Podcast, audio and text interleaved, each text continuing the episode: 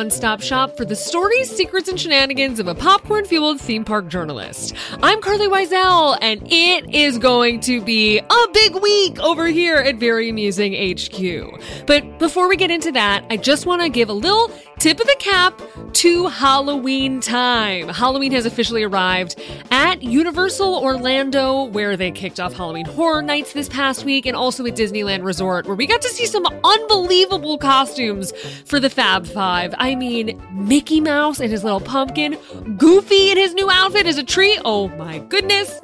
They are adorable, and I cannot get enough of it. I do need to make a public acknowledgement up top, though, that I am not at either resort. And I'm not in Orlando or at Disneyland because I am currently on family vacation. Um, on Labor Day weekend, we always try to all get together, and I still have this like sneaking suspicion, like, oh man, I should have been there. Should have like if I if I was able to, I would have. But then again, I just keep telling myself that it's literally still our summer vacation. like it's not it's weird it's a weird thing in theme park dumb that you cannot go cover Halloween because it is summer vacation. I mean, the reason we, my family's all together is because the kids are not even yet back in school. So I guess I can't feel that bad that I'm not celebrating a holiday that falls on the very last day of October when I'm currently still cramming in all the summertime activities I have not yet done. Because August literally ended a few days ago. Again, I'm not here to rag on anyone's fun. I just wanted to let you know the reason we don't have a standalone episode dedicated to either is because it's it's summertime in my brain, summertime in my body, and we have not gotten there yet. Uh, and that applies to those resorts, but of course, Walt Disney World has been celebrating Halloween for the past 14 weeks. so I guess we're just slightly bypassing it this year because we have bigger things to talk about, especially with what is going down this weekend. I will be attending, a, I don't know, a little known thing called D23 Expo in Anaheim, California. And for anyone who is unfamiliar or has just heard the term but doesn't really know what's going on, D23 Expo is basically Disney's own standalone version of Comic Con. They're honoring every facet of the company at this with fan focused activations and pavilions and activities and zillions of announcements. Truly, you're going to be bombarded with news in the next few days. There's going to be celebrity appearances there, there are costume contests. There is so much happening, and it is all powered by Disney's official fan club, D23. Now, the reason I'm giving you this whole breakdown is because I will be on the ground for all of it. But even better, I'm taking you along with me. Yes, we are doing a full week of very amusing podcast coverage from D23 Expo 2022, complete with daily episodes. Daily, daily podcast episodes. So whether you are watching the live streams from afar, of which there are plenty, check out the full schedule on d23.com, or attending yourself, our daily drops will fill you in on everything you may have missed, from new announcements coming out of Marvel, Pixar, Lucasfilm to breaking down and analyzing major Disney Parks news to even the very, very special archives exhibits, which we are previewing here today on this episode. You've probably seen the D23 Expo schedule, but this is what you can look forward to here on Very Amusing going forward. We have today, Wednesday's episode, giving you a sneak peek rundown of the very exciting Walt Disney Archives exhibits that will be featured at D23 Expo before anyone even gets to lay their eyes on them. Before I've even been able to see them, we're all going to hear about it, which is very exciting. And then starting Friday morning, we will have a recap of the D23 Expo media preview event from the night prior. I'm going to give you the lay of the land, what actually happens inside Anaheim Convention Center, and what I am personally most excited about after my first glimpse inside those walls. Saturday morning, we'll have a day one recap. Sunday morning, we'll have a day two recap. And Monday morning, I'm bringing you a day three recap of my absolutely bonkers final day of D23 Expo, which starts with a very special panel about everything new coming to Disney's theme parks worldwide and ends with my very own self hosted Duffy and Friends panel, aka the highlight of my life. It does not get better than that. I cannot wait, and I cannot wait to tell you all about it.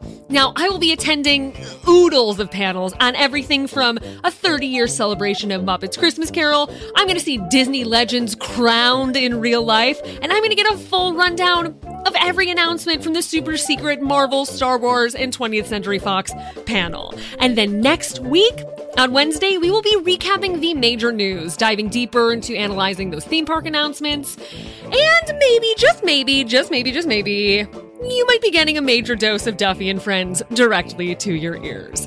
It's going to be a huge week, as you can tell from this intro to this podcast. This is just me outlining our schedule. And I encourage all of you to follow along on social media. As you know, I am at Carlye Wisel on Twitter, Instagram, and TikTok, and I will be churning out updates non-stop, which is especially noteworthy for those major studio panels. Lucasfilm, Disney, Pixar, 20th Century Fox, Marvel, and Disney Animation will be releasing loads of news, and I will be allowed to post about them in real time as a member of the media. So please, please, please follow me there to keep up with up to the minute updates. Check back here each and every day to the feed so you can hear what was going on. And I just cannot wait to bring you so much news and so many things. I have never been to D23 Expo while I had a podcast. I've been to D23 Expo many times, but I have not been while this podcast has existed. So usually I was there for other magazines, other websites, or even tweeting on behalf of other companies, posting on Instagram on behalf of different magazines. And now I'm here in the very amusing bubble with all of you in this little community, and I cannot wait to bring you everything. And I shouldn't call us a little community. We're a big community, but it feels little because because we all get along. Okay, I, I won't get too too folksy about it. So with that, let's get into our D23 Expo podcast bonanza. Stick with me now, today, and all of next week, and I promise you're gonna have the time of your Disney love in life. Stick around, it's gonna be good. Okay, you know that feeling that everyone knows something that you don't? For me, that used to be Quince, but no more. Quince is a truly astounding retailer, essentially carrying everything a person on your mood board would wear. We're talking washable silk blouses, chic leather bags, 14 karat gold jewelry, European linen dresses, and the best part of all, is that Quince items are priced 50 to 80% less than similar brands. They're up here with $50 Mongolian cashmere sweaters.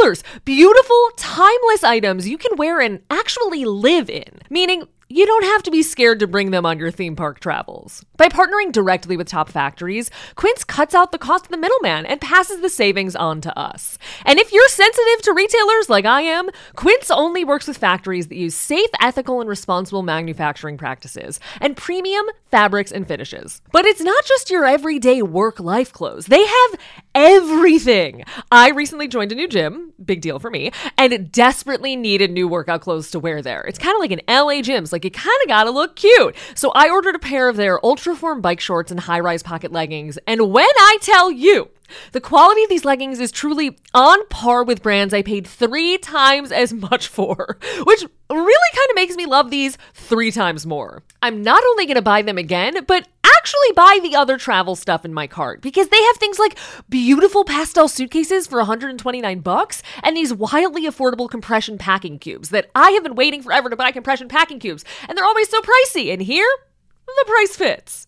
So if you want to get ready for work, your new gym, travel, anything in your life, go to Quince. Quince.com slash amusing will get you free shipping on your order and 365 day returns. Ooh, that's nice for someone who puts stuff off like I do. That's Q-U-I-N-C-E dot com slash amusing to get free shipping and 365 day returns. Quince.com slash amusing.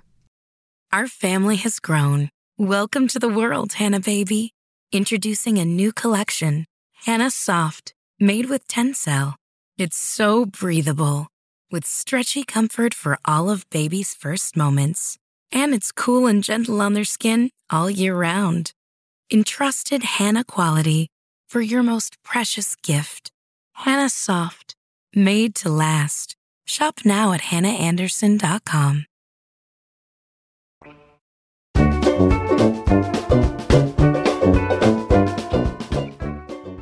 Welcome back. This week for our kickoff D23 Expo episode, we have the one and only Becky Cline, the director of the Walt Disney Archives. If you're a theme park fan, you're likely already familiar with Becky and her and her team's incredible work. And she is here to discuss not only the incredible displays, exhibits, and panels the Walt Disney Archives have lined up for D23 Expo this year, but also what's next when the archives come to you as part of an exhibit touring nationwide in honor of the Walt Disney Company's 100th anniversary. We will get into Disney 100 the exhibition and so much more within this episode. Becky is also sharing details about Walt's plane, which spent 23 years on display at Disney Hollywood Studios' backlots and will reappear at D23 Expo with a fully restored exterior and an exhibit of its own. But we're also going to talk about this year's main exhibit. Walt Disney Archives presents Step in Time and how it came together, as well as the very special reason it can't be missed. There is a real nugget of a story in this episode, and you gotta listen for it because it will blow your mind the way it blew mine. anyway, in this exhibit, Walt Disney Archives presents Step in Time at D23 Expo 2022. Guests will be able to step into scenes from different decades throughout the history of the Walt Disney Company, but also do so while seeing archival items. It's going to be very special. I personally cannot wait to see it very, very soon. And I'm just going to turn it over to Becky, who has so much more to say. Hope you enjoy. Becky Cline, welcome to Very Amusing. Hi, thanks for having me here. I am so excited to talk to you. We are going to get into all of it. Walt's plane, Disney 100, the exhibition, but I would love to start by discussing the Walt Disney Archives Presents Step in Time, which people are going to be able to see starting Friday at D23 Expo. Well, this is a very special um, year for us. Next year, of course, is our, our 100th anniversary. So we're theming a lot of things. This is kind of the kickoff for the whole celebration, the, the D23 Expo. So this particular exhibition has been created by the Walt Disney Archives to celebrate a look back and um, it, so we decided to do a step in time. So what it is, is we have our 12,000 square foot exhibit that we do on the show floor regularly. We usually have an exhibit that's our kind of pavilion, as it were. But it's a it's a large exhibition, and um, for just three days, it's it's kind of mind boggling that we do this big an exhibit. But it is uh, really fun, and it'll be themed around the the hundredth anniversary of the company, and taking a step through a, a, kind of a timeline that you can walk through in person. So it'll be um, really fun. We we've uh, focused on vignettes in this one. So there's a vignette that's dedicated to each relative decade throughout the company's history and there will be assets and photo opportunities and and it'll be really fun. And so it's kind of a kind of a hybrid of a traditional exhibit with actual artifacts from our collection, but it'll also be very engaging and open for, for people to take photos and, and enjoy themselves. A little bit interactive in some places too. So it's, it's going to be really fun. Since so many of our listeners are Disney Parks fans, and I know that in the release it was mentioned that there's going to be haunted mansion stuff in this exhibit, can you tell us a little bit more about that? Yeah, one of the decades that we were trying to celebrate was the 70s. And we figured, well, we've already celebrated Disneyland earlier in the 50s in the exhibit. So we looked at our collections and decided that what we would do is one of the iconic attractions from Walt Disney World in the 70s that opened with the park was Haunted Mansion. And it just so happens that we have a lot of really great assets from that attraction. We were part of a, a re reimagining of parts of the attraction and got some really great iconic pieces. So what we are showing is a sequence from the Haunted Mansion at Walt Disney World at Magic Kingdom. And it is the attic sequence with the bride. We had an imagineering reimagination of that area back in the, I think it was the late 2000s. They went in and they changed a lot of things in that attic sequence. And so we were told that it was happening and we happened to be there, uh, myself and a couple other partners we were there for meetings that week and they said, if you want to go in and take some of those things for the archives, you can. So we frantically ran around everybody we knew and we borrowed power tools and, and things and, and got a truck and, and we didn't even have proper clothes to wear. Uh, but we, we managed and we got into the attic while they were, were working and we were able to take all of the set dressings, the set deck and the bride itself. Um, they removed the bride for us. So we have that and they took all the things that surrounded her, her, her furnishings from the attic and they gave them to the archives. And so for the first time, we're going to show the bride with the furnishings around her and recreate the look of the attic sequence from Haunted Mansion at Walt Disney World. Oh my gosh. it was, it was an amazing time because literally, um, when they talk about blood, sweat and tears, we didn't bleed, none of us, but I tell you, it was, it was p- kind of crazy because as any of you might know, you know, they, they didn't run the air conditioning while this con- construction was going on. And so it was June in Florida and I'm up in this attic with no air conditioning on and, and it's dusty and, and things like that. So, but literally we had to lay on the floor to disassemble some things and pull things out. And so we, we call ourselves the Raiders of the Lost Archives for a reason. We, we go in and and find things. And it's not quite as glamorous, glamorous as you might think, you know. Oh, I fully thought things are just FedExed to you. Oh, um, no. so if you didn't happen to be in Florida for a meeting, does that mean we would never be able to see this at D23 Expo? Probably not. Yeah. Yeah. And we just had business clothes. So I, I had taken one pair of jeans along with me just in case we had some time off. And we had to borrow shirts from, uh, we got our fills, our clothes were so filthy by the time we got done because they purposely keep that attic dusty, you know. And by the time we got finished, uh, we were hot and sweaty and filthy, and we had to actually go over to the monorail roundhouse and and clean up in the in this tiny little bathroom, and then go to a uh, business lunch afterwards at at uh, French France Pavilion. No. so we had to borrow clean T-shirts from the monorail crew. so like when you go to this event you're like people are like oh how's your day? And you're like no big. Just had to like carve a scene out of an attraction. Now i'm here at lunch. Yeah sorry my jeans are my jeans are dusty. Is this is this normal? Does this happen from time to time? it, it happens far more often than you might think. There there are um there are times when we started bringing in our collections um, we spent some time at Disney's Hollywood studios, and some of the things were still uh, on the back lot there and they had to be removed. And so we physically went over there and, and worked with a crew to, to bring the things out. Most of the time it's a crew that we hire that actually does the physical labor. But in that instance, it was like take it or, or you won't get it, you know. But in so a pinch, just call Becky. She'll find some power tools. My VP and I got in there with power tools, and we took the things, you know, we took the things out, and and then we had to get a truck. I don't, I don't even remember how we got that truck, but we got a truck to bring it out for us. And then one of our, our pals at WDI who ships things back and forth was kind enough to arrange to ship the pieces back to us to California. Oh, so people are going to freak out. I hope so. it's so interesting because so many of us would get so excited at even at some of the special events we go to, just just being in a backdrop that honors something that used to happen, but now you're really kind of in it. Yeah, having the actual assets as part of this exhibit makes it something pretty special. I mean, people love to pose with Disney uh, exhibit pieces, or uh, you get photo ops sometimes at events and things. I know D23 has done some things where you can pose with an object from the archives, but this is kind of fun because we're bringing out a lot of really interesting things that that you will be amidst, and um, it'll be kind of fun.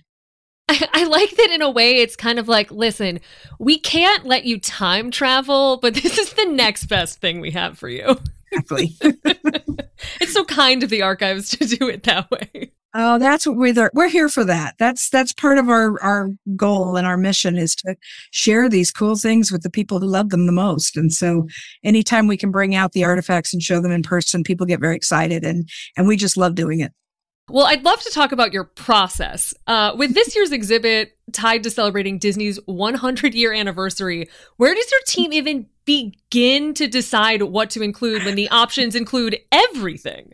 You know, it's it's really kind of interesting. We we had a dilemma this year because we also have a major traveling exhibition launching in February, which is going to be Disney 100 the exhibition. And so we had to take a look at what a- assets were going to be in that exhibit. And uh, we tried to show something different at the expo. So first we looked at what things were off limits because they're going to be in the, in the big traveling exhibit and then looked at what else told the stories the best. And so we, we split it up by decades so that you can walk into, you know, the 1950s or the 1960s, 1970s, something representative of that era and and see some fun assets. And so we just looked at our collections then and said which pieces you know would fans be the most excited about seeing and what's relevant to their experience during that decade? Oh my gosh. When you're selecting items and i'm sure eliminating them does it ever feel like you know you have to like pick your favorite children like do you feel a little guilty when some stuff is cut because not everything can yeah. fit I do. I always feel guilty about it. And every time we create an exhibit, in the back of my mind, I've got oh, well, I think I'll hold those things aside and I have an idea for an exhibit about that topic. And oh, well, we have, you know, we couldn't do it in this one, but hey, down the road, I've got some ideas for an exhibit on that. So we, we try to, to change things up so that you're not seeing the same assets all the time because our collection is pretty varied and pretty vast. And, and so we, we like to show things that we haven't displayed before. But then, of course, there's some iconic pieces that people just don't mind how many times they see. And we include those as well.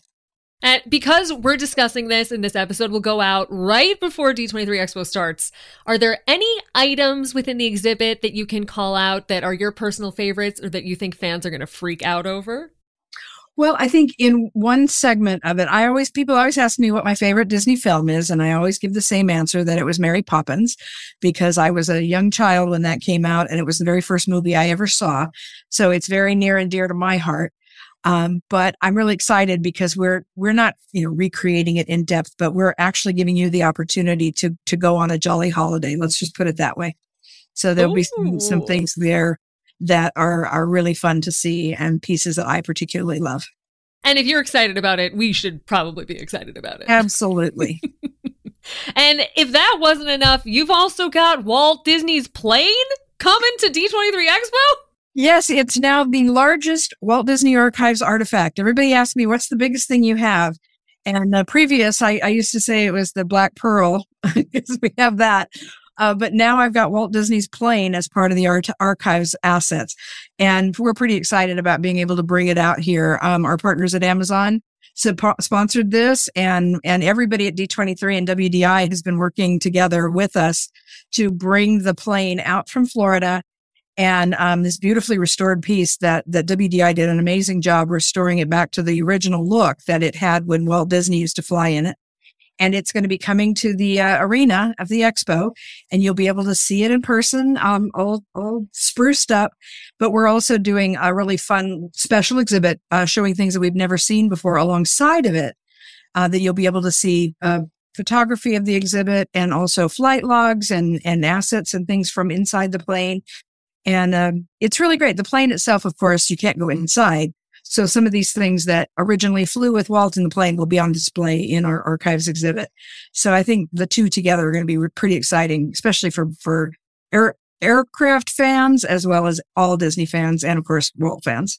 In reading about the plane, I read that oh, I, you have to correct me. This is wrong because it still makes no sense to me. That Walt's had favorite onboard seat enabled him to monitor flight conditions. Like he oh, had sure.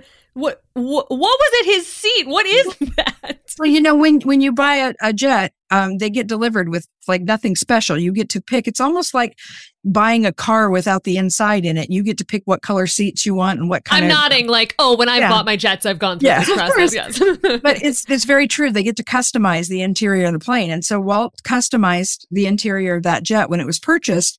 And um, so what he had done is he had his own favorite seat on the plane and he had put in next to the seat, he had put in a telephone so that he could call the cockpit anytime he wanted to talk to the uh, flight crew. And then he also had a little altimeter put in, which showed airspeed and things on it. It's got three little dials, and one of them has Mickey Mouse on it. And that's set right next to his seat so that you can always see what was going on with the plane, how high it was and, and the airspeed and everything. And we have that. It was removed from the plane and given to the archives back in the 70s.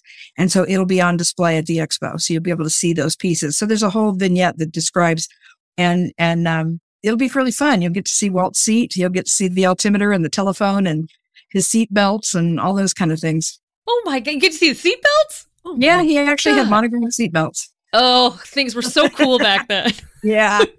um, do you happen to know, was he just curious or scared of flying? Oh, he loved to fly. Walt was was very interested in all forms of transportation. You know, in the earliest days, of course, it was trains because that's how you got across the country. And once you could fly across the country and then eventually around the world, he loved to fly because A, got him there faster, but he was always fascinated by planes, but he also loved ships and ocean liners and things. And he traveled by every manner of transportation that you can think of. But, but he loved to fly by plane and he did it quite, quite a lot. And of course, it was really great to have the jet when they were, you know, going around and looking at land for Walt Disney World and taking the folks from the studio and WDI back and forth uh, to well, to New York for the 1964 65 New York World's Fair. They flew a lot of people. And then the plane was continued to be used by the company for various things after Walt's passing. And, you know, groups that would go around and, and groups of animators would fly to do presentations at universities and, and art schools and colleges and recruiting things. And so the, the plane has been used, you know, for many, many years until it was finally retired at Walt Disney World in the early 90s. Wow. How special is it for you to be able to bring this plane across the country to a centralized location packed with Disney fans? Like this is the oh, core audience for this. Yes. This is this is so exciting for me because it's something that, you know, people have asked me about over the years many, many times.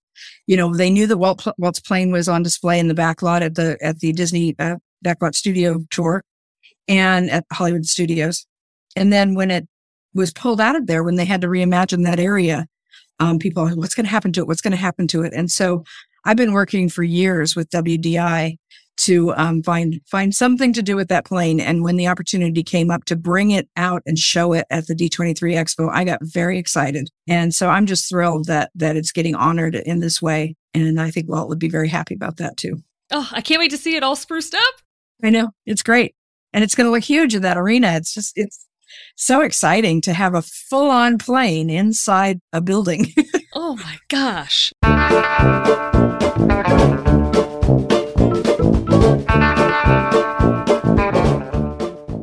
Our family has grown. Welcome to the world, Hannah Baby. Introducing a new collection, Hannah Soft, made with Tencel. It's so breathable, with stretchy comfort for all of baby's first moments and it's cool and gentle on their skin all year round. Entrusted Hannah quality for your most precious gift. Hannah Soft, made to last. Shop now at hannahanderson.com. Hey y'all, Darius Rucker here. You know, a lot of people ask me, what inspires your music? And one of the big things is a strong sense of place. That's why I love my home state of South Carolina and want to share the awesome things it has to offer. From the beautiful mountains down to the sunny coast, it's got it all. Not to mention two of my personal favorites great golf and amazing food. Come see why I love this place. Visit discoversouthcarolina.com. When you need mealtime inspiration, it's worth shopping Kroger, where you'll find over 30,000 mouth-watering choices that excite your inner foodie. And no matter what tasty choice you make, you'll enjoy our everyday low prices, plus extra ways to save, like digital coupons worth over $600 each week. You can also save up to $1 off per gallon at the pump with fuel points. More savings and more inspiring flavors make shopping Kroger worth it every time. Kroger, fresh for everyone. Fuel restrictions apply.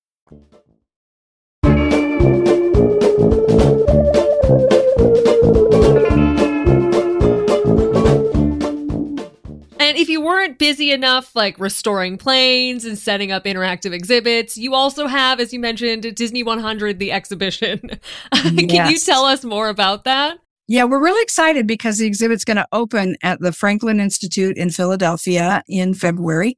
And um, we're actually going to have a presentation all about the making of that exhibition at the D23 Expo. So that presentation will be on Saturday, September 10th. And then we're going to live stream the presentation about the exhibition with all of our announcements about further venues and dates and scheduling and all that. So that's going to be a, a really fun big exhibit that we're doing on the backlot stage uh, on Saturday. Cool. And be- because it, you know, it revolves around the entire history of the company. Like this is not a, you know, this is a lot of stuff that's going into this. Um what what can fans expect from this just running the gamut of the whole company? What type of things are special enough to be in this exhibit? Oh my goodness. It's that was the hardest part about this exhibit is to figure out um, you know, because you can't just tell a hundred years in one 15,000 square feet. Even that's a big exhibit. It's not huge, not big enough to show everything. So what we tried to do, and we went back to theming on this and, and the, the basic theme of it is that we went back to the very beginning to Walt Disney himself and looked at what philosophies Walt created during his own time, during his own creative output, and how we still carry on those philosophies today. So the importance of storytelling and global outre- outre- outreach and and things like um, personality animation and characters having their own distinct personalities. That was an innovation of his. Innovations, things like that, different things that we invented and that Disney created. And how today we still follow all those philosophies that Walt Disney himself developed in his own work. And we still do it all today the same way. And so that told us how we could tell a story that wasn't particularly linear because we wanted to make sure that we, we focused on the importance of music or the, or a day in the parks or the wonder of Disney, how it makes you feel today and, and your the experience of the guest. So there's, there's uh, nine different galleries and some very special surprises and a lot of interactive elements, which, which I think you'll really get excited. And we tried to put at least touches or glimpses of, of as many different properties and films and attractions and characters and events that we could into, into the exhibit to just, you won't be able to see everything, of course, but, um, we're, we're tar- trying our very best to to have everybody and see something that means something special to them. What is it like for you to send items from the archives out on the road? Like, does it feel like sending a kid to summer camp? We're very careful about that. We we are very um. Whenever we we uh, send exhibits out, we always send people with the items. You know, so there's always a what we call a courier. It's one of the staff members who goes and handles it and makes sure that it's carefully handled and put into the exhibition or on loan for the event. And so we're very, very careful about those things and we take really good care of them because we want to make sure that they last forever, as long as possible, if not forever. Um, so we're, we're very, very cautious about that, which is why we don't, we don't loan it all the time. We, we only send things out and we only send them out for a particular length of time. We're very careful about the environmental controls around them, what kind of lighting levels they have and what uh, humidity and temperature they're displayed in. So we're very careful and cautious about that. Why do you personally think it's so important that these items continue to see the light of day and aren't just tucked away for safekeeping forever? Well, you know, there's there's two schools of thought on that. There's the idea that things need to be preserved forever, but my my thought is, it's like, what's the point of having these things locked away in a cold, dark storeroom if they're not going to be shared and, and enjoyed and used and, and presented to the, to the public? So one of the reasons that we started D23, so, you know, so many years back now is that we wanted to go into the archives and find the things that people really loved and wanted to see and bring them out and share them. And so that's why we started doing D23, doing events and presentations and expos and, and exhibits and things is a way for us to, to take all these great treasures and share them with people who love them the most. And although we're still, we still do traditional archival work where we have documents and things that are very sensitive to light and, and need to be specially preserved. And in those cases, we do a lot of digitization and conservation so that we have the materials that we can share and we can share the information, but we can also preserve the artifacts to keep them safe for, from time. and I'm sure in this line of work, you are inundated with uh, just endless doses of fun nostalgia. But personally, what is the last Walt Disney Archives item that you saw face to face that you were just delighted by? Oh my goodness! Every time a, a, a mo- every time a movie wraps, we get new things in. Um, you know, we're constantly being approached by uh, the parks, for example. Whenever an attraction is reimagined or updated, you know, something needs to come out, and it's something that everybody you know loves. You know, they they make sure that it comes to the archives. I'm trying to think of what was the most recent acquisition that that really meant something to me. There's so many different things; it's hard to to think about it, but um, just going through the exhibition and, and seeing, we, we pulled all the exhibit pieces together because we have to condition check them in our facility where we brought out everything and put it on tables and just walking around that room and looking at these treasures all in one place got me very excited. And I thought being able to see this inside the exhibit is going to be so fabulous. So just seeing all these things in one place together just gives me a charge every time. Oh my gosh, it makes me just dream of what mail day at the archives is like. It's it's crazy. It's multiple deliveries every day. And we have a whole team who their their sole job is just to, you know, arrange getting things into the archives and getting them processed and and so uh, every time a film gets uh, wrapped, they contact us and say, "What do you want from the film?" and and we have to get it and then check it in and take good care of it and then uh, let everybody know that we have it so that we can use it going forward and and showcase it. So cool. Uh, mm-hmm. Now, I asked our friend Jeffrey Epstein this question when he was on my podcast, and he, like the communications whiz he is, very carefully dodged it. So I'll rephrase it for you in a way that won't get either of us in trouble. Uh, okay. If you could take home one item from the archives, any item of your choosing, it is a gift from Mickey Mouse himself. You're allowed to take it home. What would you choose? Oh, it would be so hard for me to pick something that I would deprive other people from seeing. So it's hard to say that I, I would take that home. But my my one piece in the archives, like I mentioned, that Mary Poppins is my favorite uh, because of its history with with me and my family. Um, I would say the the Feed the Birds snow globe from Mary Poppins is probably a piece that um, I would miss once I retired from the archives. Let's put it that way. it's a great way to put it.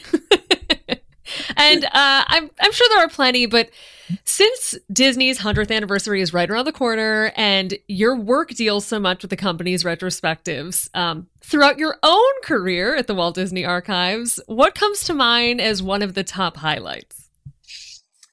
Oh my goodness! Um, you know, being on the the group of of people who took that giant step and, and created D23 is is one of them. That that was a huge thing, and it was a very small group of us who did that. Um, but we, I'm really proud of that that we were able to accomplish that because I think it's it's meant a lot and has done so many great things for people. Um, also, I was given the honor of being able to restore Walt Disney's office. And so that is that is something that I've done in my career that I'm very proud of and and I still get the chills myself every time I go up in that office. I think a new one is bringing the plane out and uh, and taking care of its its history as well as its future. Oh, as well as its future. I love that. um, so once you are done with all of the many, many, many things that you are currently working on, what is the next thing you have to look forward to? our work with D23 is is always challenging and exciting and and then we'd work with other divisions around the company like Disney Plus. They always have great new series coming out. One uh, that we worked with recently, they have a new season coming out is Behind the Attraction, which um, I personally was able to do a lot of work on that as one of the presenters. And of course, there's a great new standalone, a single piece called Mickey, the story of a mouse, which is really fun. And I, I got to work on that one. And we did a lot of work helping the, the producers of that film to get all the historical material together. And so that's coming out soon. Of course, I worked on shows like Prop Culture and um, A Dog's Life. And of course, we did our own uh, a little documentary called An Adventure Through the Walt Disney Archives. Adventures Through the Walt Disney Archives. And uh, if you haven't seen that one, that'll give you a really good grounding in what we do at the archives. Oh, we're giving people the best type of homework right before D23 Expo. exactly. And I have to give a shout out too, because not only are we doing the exhibits and the things that I mentioned, but we also, we oversee the Disney Legends program from the archives. So that's a huge thing for us. And we have some really great legends this year that, that people um, now have been told who the honorees are going to be. And uh, they'll come to see that. That's a big moment for us. And also we have the Walt Disney Archive stage, which is three days of programming all day long on that stage with all kinds of great great productions and partners around the company bringing in historically, you know, themed uh, presentations. And so if you're a, if you're a Disney history fan, that's, that's the place to go. So please check your, uh, your D23 Expo app and see what the scheduling is on the Walt Disney Archive stage because there's all kinds of really fun things, including one's uh, a presentation about the history of the plane. Incredible. I, I feel like on one hand, you have the best job in the world. And on the other hand, I'm like, someone let Becky take a nap. I do have the best job in the world and it, it is exhausting sometimes, but it's a good, t- good kind of tired. You just listed like every space at D23 Expo. Just about. oh my God. Well, uh, I have one last question. I'm not sure if you're allowed to discuss this, but when laymen like me picture the archives, I think of kind of like that Disneyland commercial, like a magical warehouse filled with ride vehicles and costumes and like a secret museum. And I know the actual archives are shrouded in secrecy and I don't want to cross any lines, but are you able to divulge at all about if things are presented nicely, what it's like to be in there, what it feels like to be around these objects. I, I, am imagining everything from like a space museum to like a 70s warehouse locked in time, and I just don't know what to picture in my brain. Well, you know, it's it's kind of interesting. The Walt Disney Archives is um, it's a little bit museum. Our main offices where the um, where people can come in through D23, you can do tours of the studio, and they bring you into the offices and and you get to see where we work. There's exhibits in there that we put out specifically for visitors, uh, but the most for the most part, I mentioned that we carefully tuck away things in the dark. And that's very true. I mean, the warehouses of the Walt Disney Archives, I have to admit, look less like you know, a fantastical museum and more like the final scene from the Raiders of the Lost Ark. So it's, it's big warehouses with uh, lots of shelving and lots of big wooden crates stenciled with mysterious uh, things and uh, barcodes. But no, all those pieces do have to be carefully protected. So most of the time they're hidden away from the light. And in that case, you know, it's, it's not quite as fantastical as you might imagine. But once you get those cases open, it's pretty cool. It's like the world's best game of hide and seek. Just exactly see what you can find. Oh, amazing. Thank you so much for coming on and telling everyone about every incredible thing the Walt Disney Archives has at D23 Expo. Um, I, I sounds amazing. I, I can't wait to see everything in just a few hours, basically. I'm, I'm pretty excited that you're all coming out to visit us and I can't wait. And, you know, all I can say is go into your D23 Expo application, your app, and check out all of the great things to do. There's so much to see and do that you won't be bored at all, and you'll find plenty of things to, to take up your time. Oh, I can't wait. Thank you so much.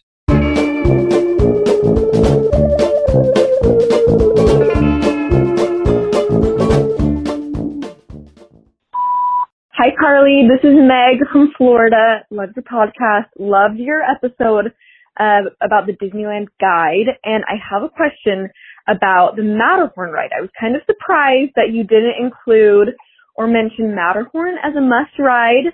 Uh, no judgment, just genuinely curious your thoughts on the ride. Um, I kind of expected you to mention it just because it is, you know, iconic, original to just Disneyland and all of that. So just curious your thoughts on the ride. Seriously, just love the show. Love the happiness and joy that you bring to social media and the podcast world. And yeah, thanks so much. Bye. Oh, Meg, you caught me. First of all, thank you so much for listening to the Disneyland episode. I'm so glad you enjoyed it. But yeah, you might be the only person who uh, caught and then called about called me out on the fact that I did not explicitly recommend the Matterhorn, uh, Matterhorn bobsleds, as its full title is at Disneyland Park. So here's the deal.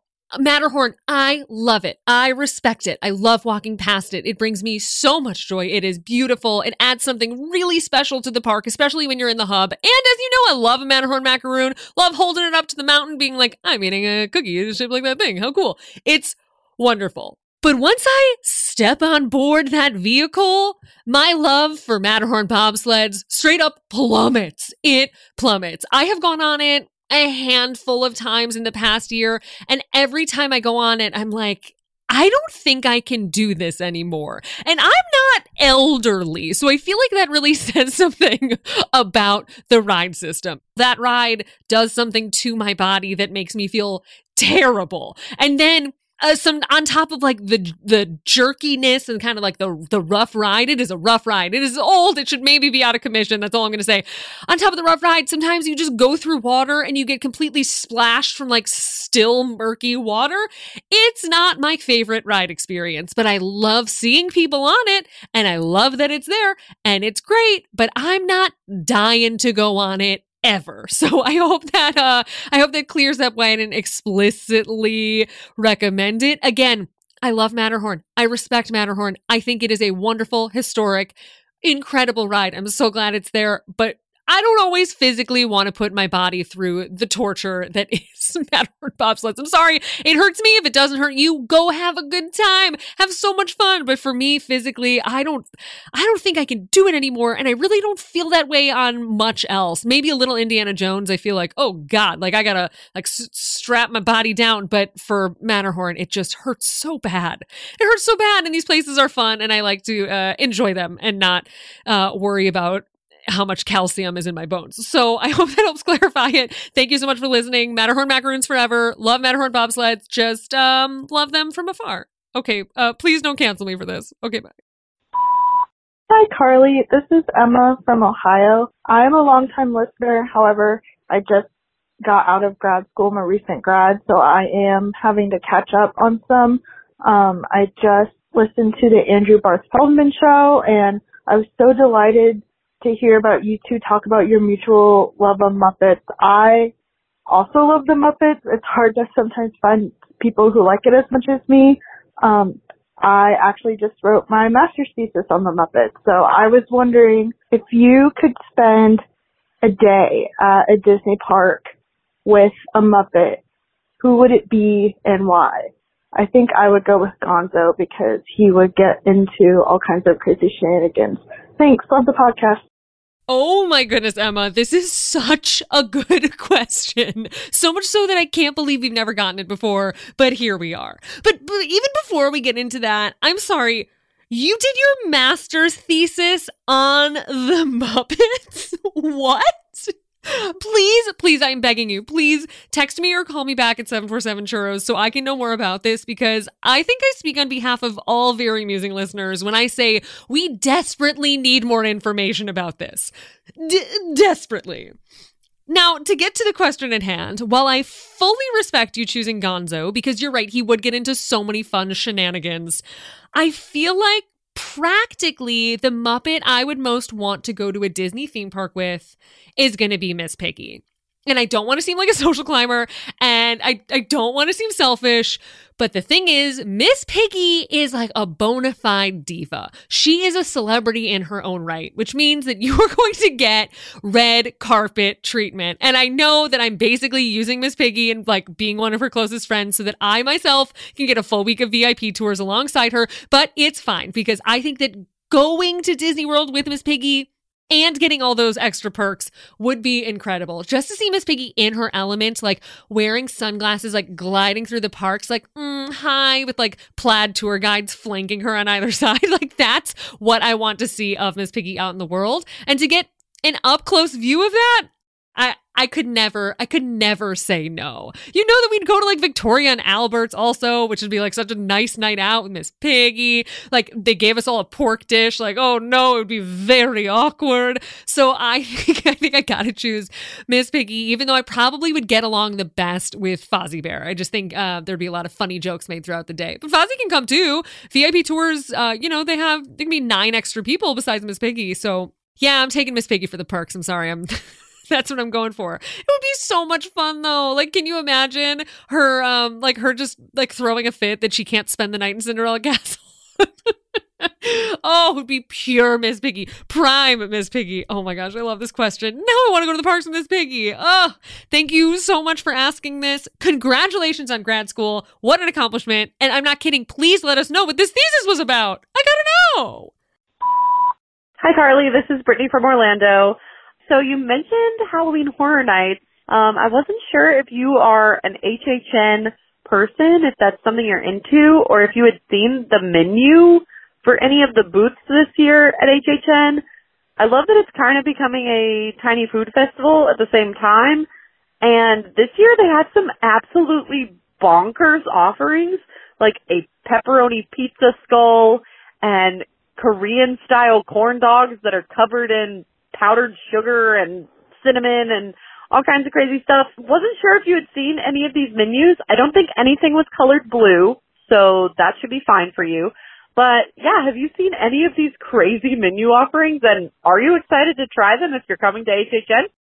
Thank you, Brittany, for this call because due to scheduling and D23 Expo really being the biggest thing in my life at the moment, we would have never been able to discuss the absolutely bonkers food that is happening at Halloween Horror Nights 31 at Universal Studios Florida and Universal Orlando Resort. How we dedicated a full episode to this park and yet because it was evergreen, it stands alone, uh, like on its own as a planning guide. It didn't include the wackadoo food happening at this Halloween event. I, I, I am remiss. So I'm so glad that you called and we are able to talk about this because what is going on with the food over there? It truly is. You're right. It's like its own food festival, though I would almost say the food happening at Halloween Horror Nights right now in Orlando is more like its own state fair because they're kind of mimicking that more than anything. They're just pushing food to the limit and doing some really cool stuff. I gotta say, um, I've seen the full lineup of stuff. I've seen some early coverage, and I- I'm still like blown away by some of the things. I will add, I swear we did an interview with someone who works on the culinary team at Universal Orlando, and we discussed it was like pizza fries and something else. It might have been the twisted taters, but I, I don't remember. I know we discussed it in an episode, and we've done so many episodes at this point. I can't even find it. I can't even find it. So, um, if anyone's better at remembering these episodes than I am, there is an interview about that somewhere. Uh, but there are a few items we need to discuss, most of which you hit because I'm not going to discuss toothsome milkshakes. That's not in the park. That doesn't count. Even though everyone keeps posting a photo of it, does not count. There is uh, there. So the Korean style hot dog that I most want to talk about here is the maggot covered cheese dog. Yes, you heard that correctly. Maggot, maggot, and. Apparently, I have not had one yet. I've not had a Korean style hot dog. I've seen them. They look delicious. It's never happened for me. One day it will. One day it will. But the difference here is that this is a hot dog dipped in a rice flour batter and deep fried. And in the case of this maggot covered delicacy, it is also covered in mozzarella and puffed rice so that it looks like bugs to align with the bugs eaten alive kind of bug themed haunted house they have, which is terrifying but delicious. Truly 10 out of 10 for theming, for taste, because that sounds like a great snack, but it also has an absolutely disgusting name. They have some other food where they call like cauliflower zombie brains and I think like funnel like funnel cake sticks rat tails which mm, not so much but this one maggot covered cheese dog I feel like that's a home run. There are also a ton of twisted taters, which is a huge Halloween Horror Nights food. It's basically a big old stick with like a spiral cut French fry. Um, some are covered in queso, some are dusted with like I think it was flaming hot Cheetos. Um, there's different versions of it this year, and that's why I keep drawing this kind of state fair comparison because where else are you going to walk around with a potato on a stick at? A state fair. This is kind of, I guess, in a way, it's like a, a state fair that maybe, uh, maybe zombies attacked, and now it has its own story in a way. Wouldn't that be fun if they like themed all the food to be like a state fair that got overtaken? Anyway, that's not my job. Uh, I am not smart enough to work at Universal Creative, so instead, I will just highlight that these people, these smart people behind these events, really know how to reinvent pizza because we've had pizza for a while. And we mostly have like pizza and calzones. It's basically like pizza or like a folded up pizza. And at this point, we have pizza fries, which are a classic. Fries covered in sausage, pepperoni, sauce, and cheese. Also, I read on Inside Universal that there is a vegan version this year. Incredible. But their new version of pizza this year is called a pizza skull. And when I say that to you, you're probably thinking like, I would be thinking like a hot pocket shaped like uh like like shaped like a skull. Like it's got everything inside. It's got those little teeny tiny bites of like sausage and it's just you know all gonna crispy crispy skull shell. But no the skull is stuffed with pepperoni and cheese but there's no sauce because it is sitting in a pool of sauce like blood. Come on! Come on! How good is that? A pool of sauce like blood.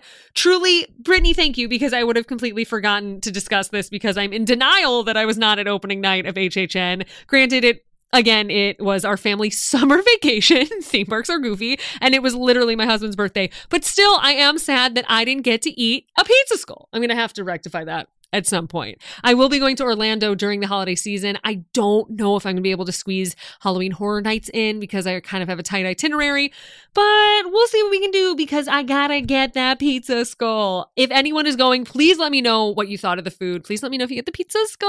I want to know more about it. Oh, and thank you for your call and have so much fun at Halloween Horror Nights. Whoever goes, uh, be, be safe. Try not to try not to scream too much. I always lose my voice when I go. I am always petrified and I'm always hiding behind someone else because I'm a fraidy cat. But I hope you are more brave than I and have the best time.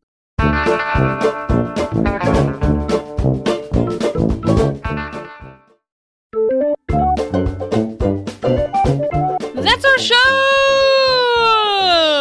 Thank you all so much for listening, and a very special thank you to Becky Cline of the Walt Disney Archives for coming on our show. It is so exciting to have had Becky on. I'm honored, and it's such a wonderful way to kick off the week of D23 Expo 2022. You can rate, review, and follow Very Amusing on Apple Podcasts, and rate and follow Very Amusing on Spotify. I saw in some newsletter I'm subscribed to that they might bring commenting, which I guess means reviews to Spotify. So I will keep you posted uh, if I will formally request any love notes there. But regardless, um, please rate us, please review us if you have not already. I'm pretty sure I'm just preaching to the choir here, but just in case, it does help so much with getting this podcast out to a new audience who may not be familiar with what goes on here. So I thank you, I thank you, I thank you, I thank you in advance.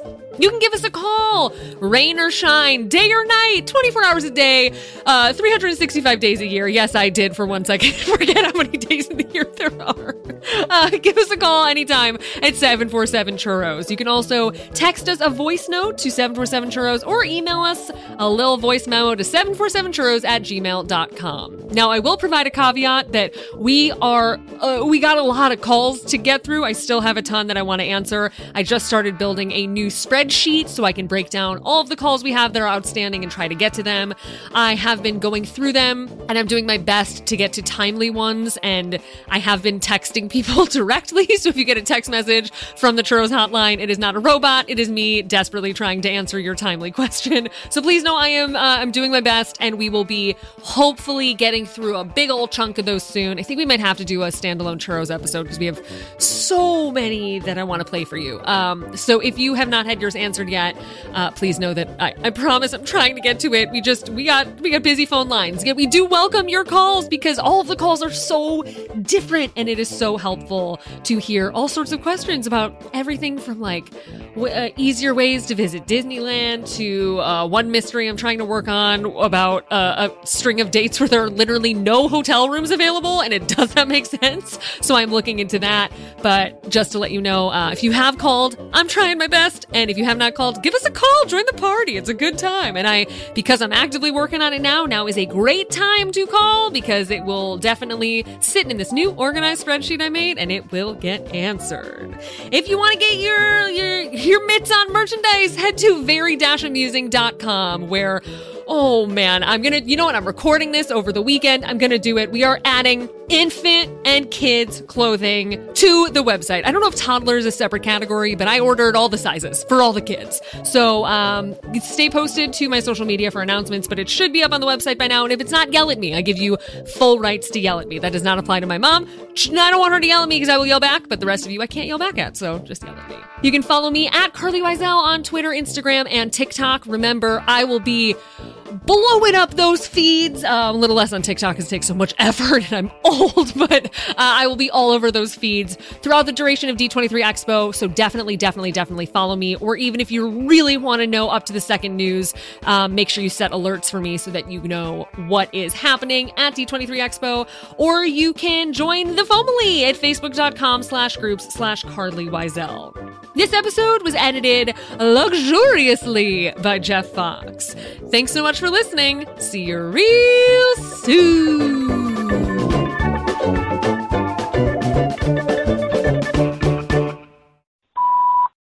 Hey, sweetheart, it's mom. Great information again, and I'm starting to get it a little more. This whole Disney Plus, all that stuff, I'm getting it. Um, about the fireworks, because that's where you started when I was listening to it. I agree with you that the California Grill restaurant had the best viewing outside the restaurant on the balcony. It's so spacious there. It's not crowded and you see everything. The Magic Kingdom is like lit. It's great. Um, the one, this is like, this is the one thing I wanted to say to you. You said that at Epcot, there's a Hanson concert and I know it's video or whatever, but being you being Hanson's number one fan, who was in love with Zac and I schlepped you to concerts and I bought you Hanson clothes and I got you to run by the stage to get a picture with Zac. You know what? We never saw that. You never took me there. I would have loved that. So we'll have to do that next time. And the FOMO of racing through the park, trying to do as much as you can. I am so the same as you, like exactly. I go until it's dark and it's night and I get to the hotel room and I just drop and then we do it all again the next day starting at 7 a.m. So I agree with you. Two and a half full days, full force days is enough for us for a great mini vacation. Um, when you talked about Disney Springs again, we have the same taste. I love Wine Bar George. I love the Disney store. That's probably the best Disney store anywhere, even in Magic Kingdom, is the one in Disney Springs. I love it. And of course, waiting in line a half hour for Gideon cookies. Uh, getting the Genie Plus a little bit better. I know we have to get up at seven. I know I didn't know that there was other things like virtual queue, like that's fine. I'm just learning the basics. Lightning Lane, Genie Plus, I'm just getting it. But, um, the one time, which I think was pretty recent, we got up at seven, you made our plans, and you said, what ride do you want to see at Epcot first? And I said, I have to go on Soarin'. That's like my favorite of all-time ride. And we got there one minute late. One minute late, we were denied access to go on the ride, and we could have booked. We booked later, a couple hours later. But that is extremely disappointing when you get up at 7 a.m. So for everybody that goes through all the virtual queues, the lightning lanes, be on time, be a few minutes early, don't miss your spot. That's like really important. The part about the luggage not magically appearing at your hotel, I remember we went to Disney World and you were doing an article. It was six hotels in seven days. And the best thing about this trip was that the Disney magic of our luggage appeared every day at the end of our day when we come back to the hotel, our luggage was in our room. So that's pretty sad that they don't do that. Hey sweetie, it's me again. Okay. Why do I always get disconnected? Okay. I know if you talk for an hour and a half, I'd have to just tell you how I feel about what you said and then boom, I get disconnected. But I was, I know right where I was. I was about to talk about the Grove Resort Orlando Hotel that was spacious and clean. It was so contemporary and it was like, you're right. The parking, it was like having your car in your garage. It was great. The Disney Animal Kingdom Lodge will always remain a special place. We had such a great time at this great hotel. But that's our story and I'm not going to share that one. So yes, my favorite all-time hotel in the world is the Grand Floridian Hotel. That's where we always went as a family when you were two years old. It is such a great hotel. And we stayed a few times on the concierge floor. They give you great hot snacks before you go to the parks. I think about three or four o'clock. Water bottles, if I recall. And surprisingly, there were plush robes. So, um, okay, Disney thing or not, I have to address something because it is Disney content. You brought it up. But I think that going on assignment to Disney and someone checking on you by possibly entering your hotel room makes me scared to death. Like I should be with you on every single trip. Great idea to double lock your doors. Also put a chair upside down at the door so you'll hear it drop. Third, call up the front desk and see if you can not have this and tell them that you will check in daily. Maybe that would work and they'll take you off the list for them to go in your room. But I couldn't pass up the chance to stay safe. So the best is you can cut that out possibly. I love you. Great episode and stay safe everybody. Talk to you soon. Bye bye.